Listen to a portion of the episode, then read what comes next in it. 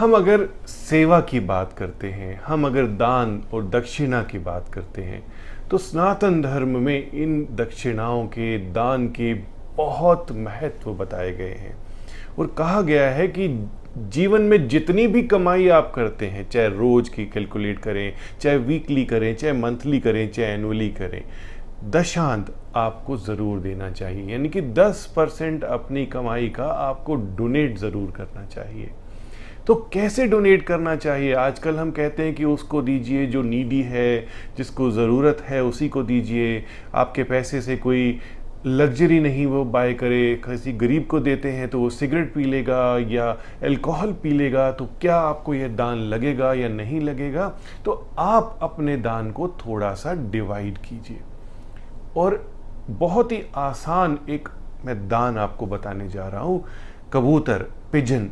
Pigeon को दाना डालना आपके जीवन में सबसे बड़ा दान माना जाता है, बहुत बड़ा पुण्य का काम माना जाता है। कहते हैं कि पुण्य कमाना है। पुण्य कमाने के लिए आप तीर्थ करते हैं, बहुत दूर दूर तक ट्रेवल करके जाते हैं। भगवान हर जगह है, हमारे बहुत सारे तीर्थ हैं, लेकिन पुण्य कमाने के कई विधियाँ होती हैं और कई प्रकार होते हैं। तो आप अपने घर के आसपास रह करके भी पुण्य कमा सकते हैं।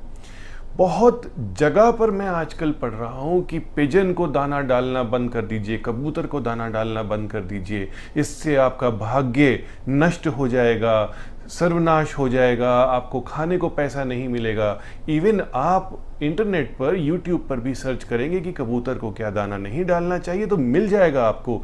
और बहुत सारे डिफरेंट लेवल ऑफ़ एस्ट्रोलॉजर्स आपको ग्रहों का, इसमें एक्सप्लेनेशन देने लगेंगे कि कबूतर को दाना डालने से आपके ग्रहों की चाल खराब हो जाती है। कभी भी ऐसा नहीं होता, किसी भी पंछी को, पक्षी को, किसी भी जानवर को, कीड़े को खाना खिलाने से कोई भी ग्रह नाराज़ नहीं होता। फिर भी मैं इसके पीछे की एक्सप्लेनेशन आपको देता हूँ कि क्या आपको करना चाहिए, दाना कहाँ डालना चाहिए, कैसे दाना डालना चाहिए। अक्सर हम अपने घर की छत को ढूंढते हैं और छत के ऊपर दाना डाल देते हैं। छत राहु का प्रतीक मानी जाती है और राहु ग्रह जो है सबसे रुष्ट ग्रह माने जाते हैं, बहुत उग्र ग्रह माने जाते हैं। कबूतर अगर वहाँ दाना खाता है तो वहीं बीट करेगा और छत को गंदा कर देगा। उस गंदगी से छत अगर गंदी हो गई तो राहु आपके ऊपर नाराज़ हो सकता है, यह सत्य है। लेकिन जैसे ही आपने कबूतर को दाना डाला, कबूतर ने बीट करी, अगले पल नहीं तो कुछ देर बाद उस छत को आप साफ़ करवा दीजिए। अगर आप दाना डालने की हिम्मत रखते हैं तो छत भी ज़रूर साफ़ करवा दीजिए। या कुछ इस प्रकार से दाना डालिए कि कुछ भी चीज़ बिछा करके आप वहाँ दाना डालें और कबूतर की बीट अगर वहाँ पड़ती भी है तो वह चीज़ छत को गंदा होने से बचाएगी। कबूतर बुद्ध का प्रतीक माना जाता है। और अगर हम बुद्ध को खुश करते हैं, बुद्ध को खाना खिलाते हैं, यानी कबूतर को फ़ीड करते हैं तो हमारे जीवन में सौहार्द बढ़ता है। हस्बैंड एंड वाइफ रिलेशनशिप ठीक होते हैं। किसी भी प्रकार के रिलेशनशिप ठीक होते हैं। आपने तो सुना ही होगा कि कबूतर जो है, वो प्यार का रूप माना जाता है, प्यार का पंछी माना जाता है। और सबसे बड़ी बात है, कबूतर बिल्कुल भी चालाक नहीं होता। बहुत इनोसेंट होता है। दूसरे पक्षी बहुत चालाक होते हैं, अपना भला बुरा समझते हैं, लेकिन कबूतर अपना भला बुरा नहीं समझता, वह चालाक नहीं होता। तो आपके जीवन में जितनी भी प्रॉब्लम्स आनी हैं, कबूतर उसको लेने लगता है।